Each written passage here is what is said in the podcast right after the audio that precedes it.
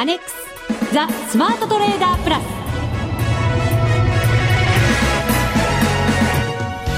こんにちは内田まさです。この時間はザ・スマートトレーダープラスをお送りしていきます。まずは福福コンビにご登場いただきましょう。国際テクニカルアナリスト福永博之さん。こんにちはよろしくお願いします。そしてマネックス証券の福島正さんです、こんにちはよろしくお願いします。よろしくお願いいたします。さて第5回の FX ダービーあと残すところ1週間ちょっとですから、はい、もう大詰めと言ってもいい期間に入ってきましたそうですね、えー、ただね大きなイベントを通過して、はい、まあ収益チャンスもあったんではないかなと、いうふうに思いますけどね。そうですね。チャンスとは、紙一重のところにまた別な意味の 言葉がね。また始まりましたね。そうですよね。困っちゃいますよね。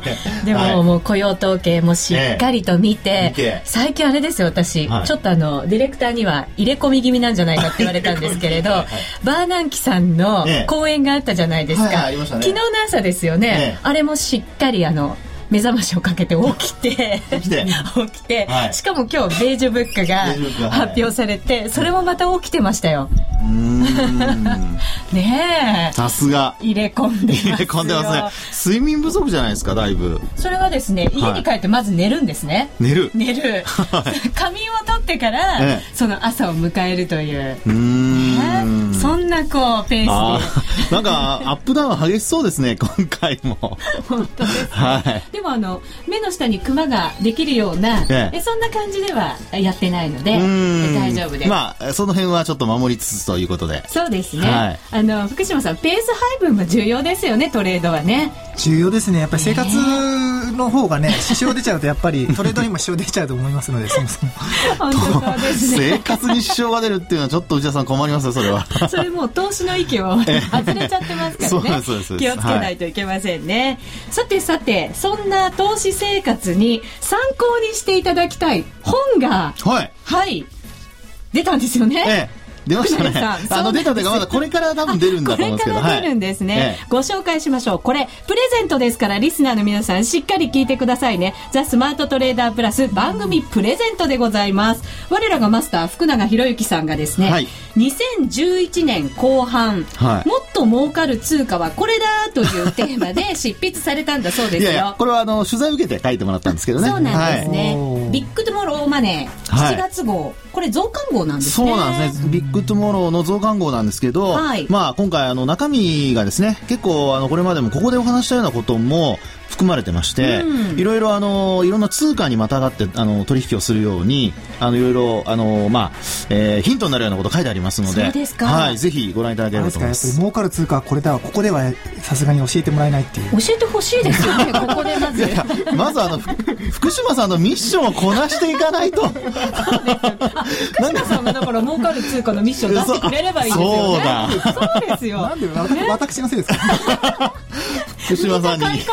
くれたらいいんですけど、ね、そうそう、もうに帰ってきちゃいましたね、これね。ぐるっと回ってね。ねはい、はい。さてさて、その本のタイトルなんですが、はい、頭のいい人がやっている FX で大金をつかむ儲けの近道です。はい。これを知ってるのと知ってないのじゃ、ね、近道なのか回り道なのか、ずいぶん大きく違ってくる、そんな感じがしますね。そうですね。はい。まあ、あの、私のそういった話以外にもですね、他にいろんな方の、まあ、実際に取引をしている方の、あの、えー、経験なども話が書かれてますので、はい、多分あの FX 今されてる方あるいはこれからされる方にも参考になるんじゃないかなと思いますね。ぜひぜひ読みたい、はい、この本とですねクオカード500円分をセットにいたしまして、はい、抽選で10名様にプレゼントいたします。太っ腹。です。はい、はい、ぜひぜひ皆さんご応募いただきたいと思います。締め切りは6月23日ですね。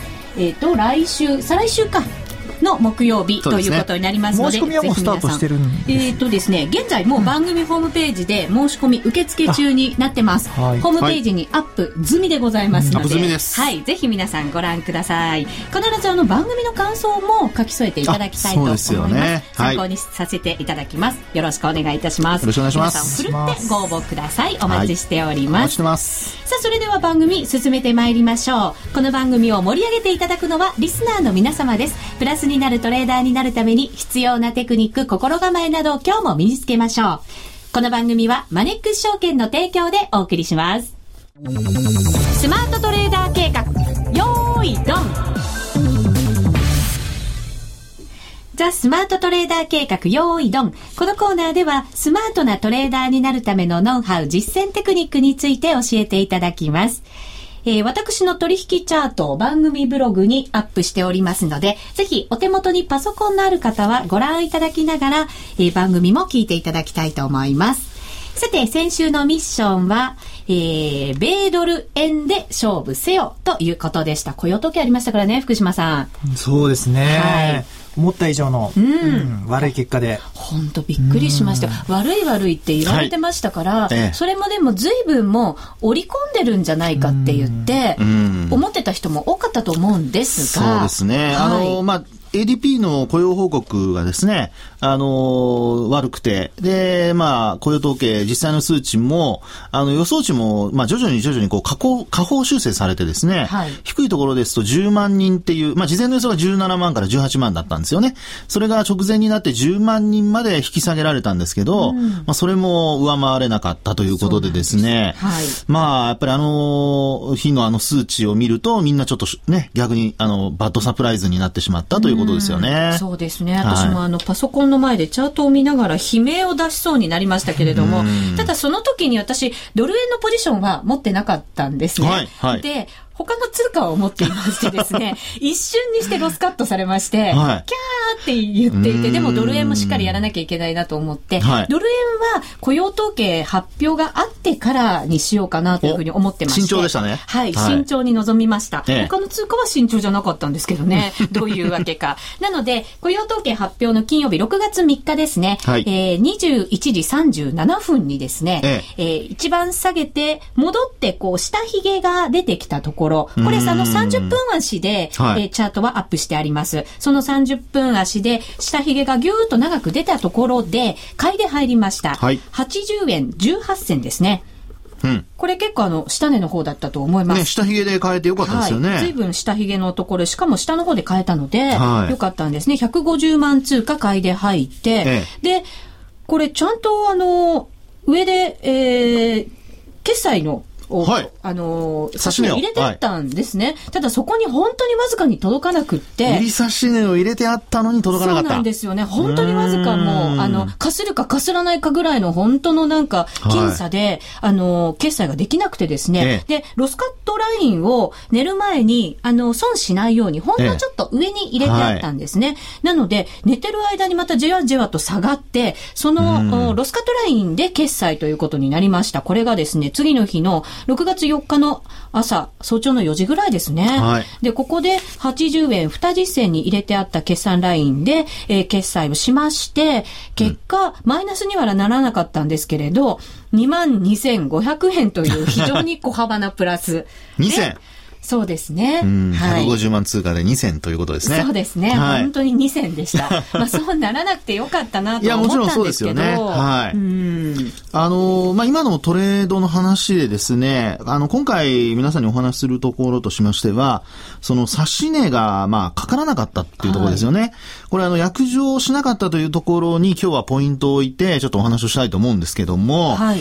あの、まずは、このチャート、あの、特にその、内田さんが買いを入れたところで見てみると、あのまあ、皆さんも手で隠してみていただいてですね、あの、半分を。半分を。残り半分ですね。残り半分。要するに内田さんが、あの、売買をした、買ったところの、お残り半分をですね、全部紙に隠してもらうとわかるんですけど、うん、あの、トレンドとしては、これ、まあ、あの、移動平均線も、あとボリンジャーバンドも、これ、中心ラインを見てトレンド判断するんですね。はい。で、移動平均線はまあ全体、あの、3本線全部見て判断すればいいんですけども、ボリンジャーバンドで見るときには、真ん中のラインが、これが、あの、トレンドを表しているというふうに考えられますので、まあ、このラインを見ると。そうすると、基本、だいぶ下に離れてますよね。下向いてますよね。ね完全なる下落トレンドですよ。はい。そこで、リバウンドを狙って買ったという、これはいいと思うんですよね。はい。で、ただその時の指し値なんですけど、これ、今の内田さんの話からすると、もう結果といいますか数値を聞かなくても、これボリンジャーバンドのえー、今お話しました真ん中のラインですね。ティピカルプライスよりも上に指し値を入れていたってことがわかりますよね。はい。上に入れてました。はい。ほんのちょこっとですけどね。えー、はい。で、それがそもそも、あの、やっぱり、下降トレンドってことは、はい、この真ん中のラインよりもまず内側に入れなきゃいけない。あるいは、あのー、まあ、欲張っても真ん中のラインの上のところに入れとかなきゃいけないというのが一つ。はい。え欲張りすぎたんですね、これ。まあ、ほんのちょっとですけどね。で、その後の、あのー、まあ、あその指し値からの動きを考えると、やっぱりその上にまとめて全部指してしまったと。はい。これ、手数料はここでは関係ないと考えれば、ばらけて差しといてもよかったんじゃないかなと思うんですよね。そうか。はい。まあ、あの、150万通貨ですので、50万通貨ずつ、例えば10銭ずつ上に上げていくとかね。で、あの、全部、そのボリンジャーバンドの外に差し値を入れてしまって、あの、真ん中のラインのとこですね。ティピカルプラスよりも上に全部差し値を入れるとダメなんですけど、例えば3本50万通貨ずつ、えー、やった時にですね、えー、まずは真ん中のラインのところに一つ、うん、そしてその上に一つ、その下に一つと。いうふうに、まあ、50万通貨ずつ、こう、少しずつ、こう、広げて出しといてあげるとすると、まあ、あの、全部決済されなくても、3分の1、3分の2は決済できたということになりますよね。そうですね。えー、ですから、こういう時の決済方法のポイントとしては、あの、まずはトレンドが下向いているわけですから、リバウンドを狙って買ったんだとすれば、いつもお話しするように、リバウンドっていうのはこれ長続きしませんので、まあ、そういう場合にはですね、最大限、やっぱり、あの、利益を確保しようとしたとしても、えー、真ん中のティピカルプライスのラインのところで止めておく。はい。まあ、これが、まあ、一番やっぱり重要なポイントになるのかなと思いますね。うん、そうですね。はい。これでもポジション持っちゃうと、ええ、なんだかこう、戻りを狙って、はい、一応買ったつもりなのに、ええなんだか欲が出て、トレンドをまた見誤ってしまうこのまま上に行くんじゃないかと。ね、そんな勘違いをしちゃうことも多いんですよね。うん、そうですよね。うん、ですからね、あの、よくトレードするときに、あの、話、皆さんも聞かれると思うんですけど、はい、あの、最初に決めたこと、これも、これまでこの放送の中でもお話したと思うんですが、最初に決めたことを途中で変えちゃダメなんですね。判断としては。そうですね。そういうふうに、あの、変えてしまったことの方が間違ってるケースが多いので、はい、まあ、最初に判断した時のことが正しいケースが結構やっぱありますのでね。えー、まあ、そういう意味では、あの、最初に、えー、リバウンドだと思って買ってるはずなので、まあ、その時にはもう欲張らないと。だ結果的にでも、ロスカット入れといたおかげでですね、今現状このチャート、上で見ると、マイナスになっていたかもしれないので、えー、まあ、そういう意味では、あの、やっぱり、えー、利益確保するってことが重要だってことは分かりますよね。そうですね。はい、なんか今見ると、これ多分30分足で3日間分ぐらいかな、はい、日にち出てるんですけれど、えーこれは完全なる下落トレンドですもんね。どう見ても。はい。どの線見ても、内田さん買ったところは下向いてるんですよね。そうなんですね。はい。あと広がってるかね。はい。というところなので、まあ、やはり、あの、こういう時に、えー、まあ、例えばこれ、チャートで見ると80円の75銭に刺すとかですね。こういうことをやってしまうと、もう完全に、川沢仁王で終わってしまうと。そうですよね。はい、行くわけないじゃん、みたいな。まあなんか材料が出れば別ですけどね。はい、まあ、そうでもない限り、やはり戻せないというのが、うん、まあ、あの、一般的な考えになるんじゃないかなと思いますね。はい。福島さん、いかがでしたでしょうか？いや、もう、あの今、福永さんおっしゃったところで、少しあの追加というか、あの今回って、あのまあ、買いのタイミング、こうリバウンドの、まあ、リバウンド相場での買いのタイミングってすごい、あの、バッチシですごいなと思ったんですけども、あの、売りの指し値ってこれプラス50銭ぐらいで指したんですかね。はい、だったと思うんですよね。ねで、多分ギリギリ刺さらないってよく、うん、あの、皆さんも経験あるんじゃないかなと思うんですけども。はい、よくありますね。ねで、あの、この相場のこの時間帯って多分ずっと見ていたんえっ、ー、とですね、途中まで見ていて、うん、戻ったところまでは見てたんですよね。うん、その後もう寝てしまったので、うん。もし、じわじわ下がってきたところは見てなかったんですね。もし刺さらなくて、えー、えー、ギリギリ刺さらなくて、こう、また戻ってしまう。もうこれ完全に今言ったようにその下降トレンドなので、えー、もう下行く可能性って非常に高かったと思うので、まあそこでその指し値の、あのー、訂正で、うん、えー、まあ成り行きで今度売るとかっていう、はい、あのー、まあ迅速な対応がもしできるんだったら、えー、まあそういう対応もありなのかなっていうふうには思いましたね。さっきこのチャートを作ってて、はい、あのプリントアウトした時に、ええ、そうだよって思ったんですよね。内田さん。欲張らないで、はい、そこで決済しちゃって、ええ、それでそこから土点でまた売りで入ったら、そ、ね。うん、それでもね、しっかりトレンド、さらに上手にできてたんだなと思って。あの、でも、これはですね、あの、今話してるのは結果論に聞こえるかもしれないんですけど、ただこういうことが頭の中にイメージとして残っているとですね、はい、次回同じような場面になった時に、あの、思い浮かぶことってあるんですよね。あると思います。で、トレードするときってすごく重要なことは、やっぱイメージをいかに持ってやるか。で、それがですね、あの、最初に決めたロスカットラインだとかそういうところにつながっていきますので、えー、あるいは利益確定のラインとかですね、まあそういうようなことをやっぱり、あの、これからは、うん、あの、しっかり活かして、えー、やるようにすれば、もっともっと、あの、利益も上がるでしょうし、えー、まあ今回のようにですね、えー、まあ損失は未然に一応防げるのかなというふうに思いますね。はい、はい、ありがとうございました。はい、以上、スマートトレーダー計画、用意ドンでした。マネックス証券に口座をお持ちのお客様に朗報です。皆様のご要望にお答えして、株式手数料の一部を大幅値下げいたしました。5月2日から最大93%オフで105円からに。比べてみてください。業界でも屈指の最安値水準になります。また、まだマネックス証券に口座をお持ちでない方にビッグチャンス。今なら春の新規講座開設キャンペーン実施中。マネックス証券で検索して、まずは資料請求を。マネックス証券でお取引いただく際は、所定の諸経費などをご負担いただく場合があります。お取引いただく各商品などは、価格の変動などにより損失が生じる場合があります。また、お取引いただく各商品などは、価格の変動などにより投資元本を上回る損失が生じる場合があります。お取引の前には必ず、契約締結前交付書面などをご確認ください。マネックス証券株式会社、金融商品取引業者、関東財務局長、金賞第165号。ザ・スマートトレーダープラス。今週のハイライト。ザ・スマートトレーダープラス今週のハイライト。このコーナーでは、まずは全体相場について福永さん、福島さんの見方をお話しいただきます。えー、今日は ECB でしょ？そして BOE の、えっと、金利発表がありますよね。うん。うん。これ ECB にしては7月の利上げ観測が出ているけれども、うん、6月は据え置きじゃないかっていうなんかそんな見通しですね。うん、ですねはい、今のところは。なんかあのやっぱりトルシェさんの発言で、はい、またまたそのストロングビジランスという言葉を使うかどうか、うん、これが結構ね、あの、巷では、はい、あの、注目されてたりしますけどね。そうですね。はい、ECB はでもそういう意味では、なんかそういう言葉で、次はやるよ、次はやるよっていうのを、まあ言ってくれたりするので、はい、なんとなく分かりやすくはあるような感じはするんですけどね。そうですよね。ですから、まあ会見の結果、あるいはそれまでの流れというんでしょうか。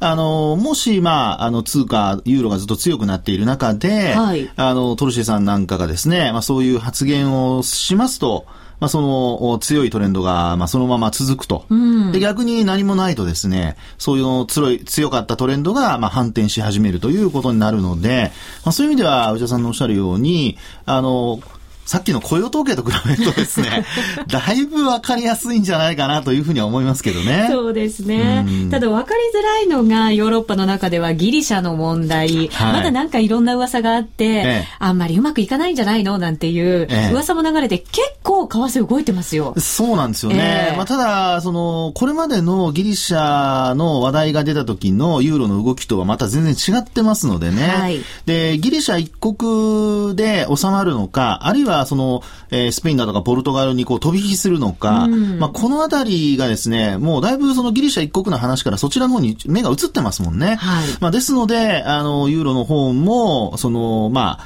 えー、オール・ワ・ナッシングで、えー、全部、こう、丸く収まるのか、うん、そうでないのかというような見方に変わりますから、まあそういう意味では、今のところ、そういうその兆し、まあどっちかに傾くという兆しが出てこなければ、まあ基本そういった金融政策に沿った通貨の動きになっているということになってるんだと思いますね。うん、はい。今、ユーロドルが1.4626からまあ28ぐらいですかね。うん、このところの動きからしたら、まあ若干鈍い感じはありますけれど、はい、それでもまあ、高いところ保って、安定したっ動きと言ってもいいのかもしれませんね。そうですよね。で、まあ、前回もお話ししましたけど、やっぱりクロスレートで見ると、はい、やっぱドルが弱いので、あの、円だけがどうしてもどっぽ高するっていう状況にもなってなくてですね。うん、で、今お話しあったような、やっぱユーロの、おまあ、ユーロドルの動きですね。まあ、これに連動する形で、まあ、ユーロが今のところ一番強くなってるって感じですもんね。うん、そうですね。はい、ただ、昨日なんかは結構いろんな通貨動いて、はい、なんかこう、背筋がゾッとするような 一日でしたけれど。そうですよね。昨日はね、あの、逆に円だけがちょっと高いようなね、はい、そういう時間帯もありましたので、えー、まあ今晩のそのね、ECB の政策金利の発表、あるいはその後の発言、はい、まあそれをやっぱりみんなちょっと気にしながら、様子伺いながらちょっと動いてるって感じですよね。そうですね。はい、まあアメリカは、経済指標に注目が集まり、はい、ヨーロッパはいろんな方のコメントに注目が集まり、はい、それによってちょっと神経質に、そうですね。しばらくは動いていくかなっていう、そんな感じですかね。そうですね。今、ユーロを中心に考えると、今はそういう状況かなと思いますね。はい。なかなかでも為替、トレンドがでもしっかり出てるというふうに言ってもいいのかもしれませんね、福島さん。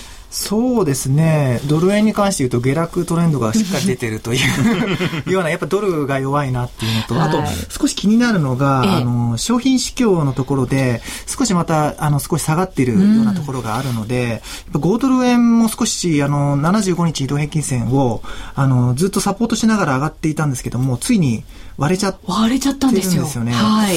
なので、少し怖いなと。うん、なので、ここで踏みとどまって戻らないと、あの場合によっては、あのトレンドが少し、まあ、短期的に変わる可能性もあるのかなと。いうふうに思ってますので、はい、ちょっとこれ5ドル円もちょっと注目かなっていうふうに思ってます。そうですね。うん、これアメリカやっぱり景気が悪化してきてるということは、こういう商品相場にもすごく影響を与えますよね。はい、そうですね。で、やっぱり商品市況が、あの、強いと、やっぱり連動する通貨、まあ、全体的にこう強くなる傾向がね、まあ、これまで顕著ですので、はい、まあ、そういう意味では今、福島さんからお話あったようにですね、えー、商品市況ちょっと弱くなってくると、まあ、5ドルだとか、あとカナダドルもそうですし、あとニュージーランドドルもそうですね、うん、まあ、そのあたりが、まあ、ちょっと弱含む可能性は出てくるかなと。はい、一方で、あの、スイスフランが強いですからね。強いですよね。高値更新中。はい。えー、はい。まあ、これではなんか消去法的にね、買われてるという話もありますけどね。うん、はい。さあ、それを踏まえて、続いてはこのコーナーです。みんなで参加今週のミッション。まずはランキングからいきましょう。FX ダービーのランキング今週の発表です。福島さんからいただきましょう。お願いいたします。はい、えー、じゃあ発表します、えー、今週も先週と変わらずですね第1位がえー、これ本名で、えー、書かれてますので、えー、えー、頭文字だけいきますね。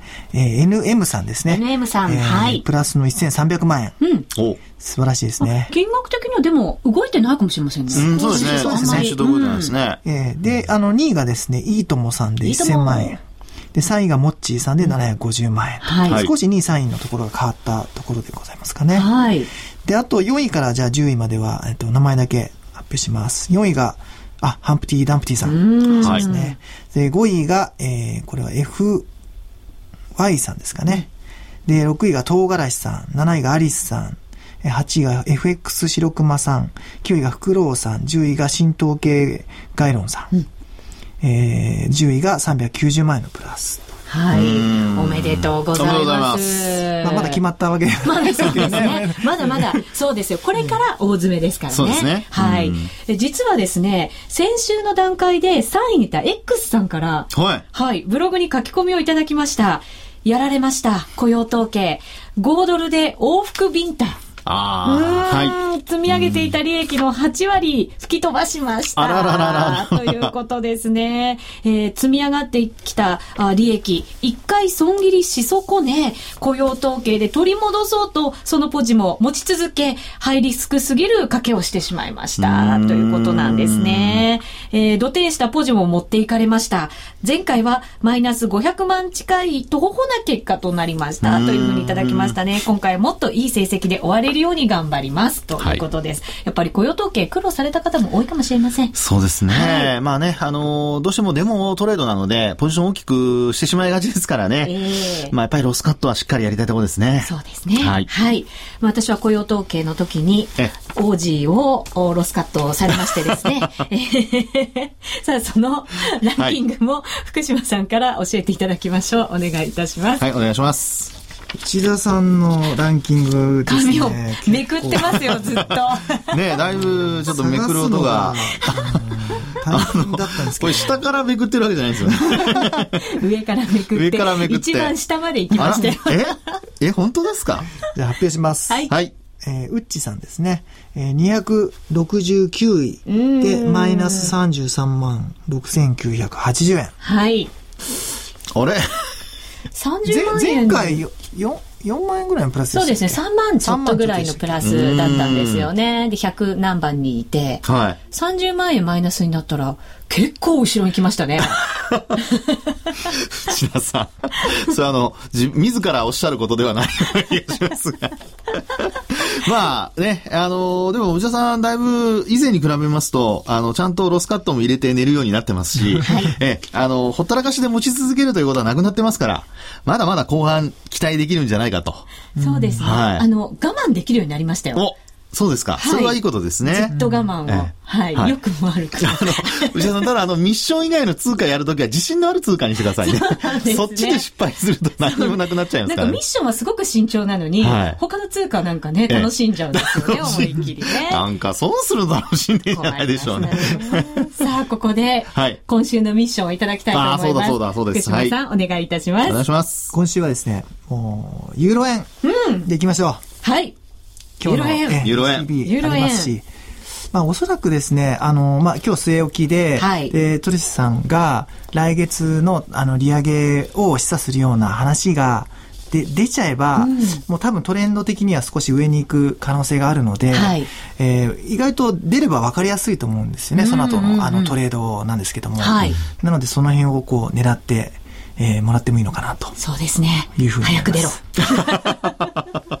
クロス円だからなかなか難しいんですけどね。またね、それも考えながら、はい、えっ、ー、と、ユーロのトレンドも考えながら、頑張ってやっていきたいと思います。今、ユーロ円ですけれど、えー、117円18銭から22銭ぐらいですから、そこが多分結構してますかね？うん、やっぱり、うん、あの、インフレ率が、その、やっぱり2.7とか2.8ぐらいで、トルスさんは結構その辺、あの、気にしてるようなので、はい、やっぱり安定的な2%っていうところを目指したいっていうのがあるので、まあ、その辺も、あの、話として出てくればなと思うんですけども。うん、そうですね、インフレファイターですからね。はい。はい。以上、スマートトレーダー計画、用意ドンでした。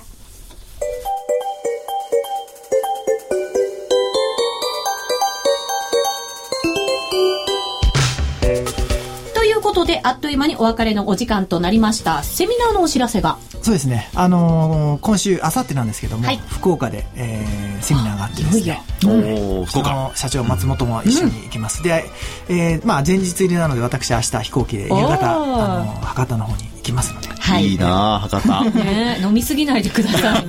ラーメンが食べたいな。ああ、いいですね。福岡に福島さんがね、上陸しますのでね。上陸ってまた、なんかすごい大所帯で行くみたいな感じですね。ぜひあの街で見かけた方も声をかけていただきたいと思います。できればセミナーでお声かけ夜の街でなんか声かけそうで、なんかちょっと怖いですね、それはね。そうですね。それはそれでね、また夜も楽しめるんじゃないかと思います。ぜひ皆さんよろしくお願いします、はい、ということでここまでのお相手は福島正と福永博之と内田まさみでお送りいたしましたそれでは皆さんまた来週この番組はマネックス証券の提供でお送りしました。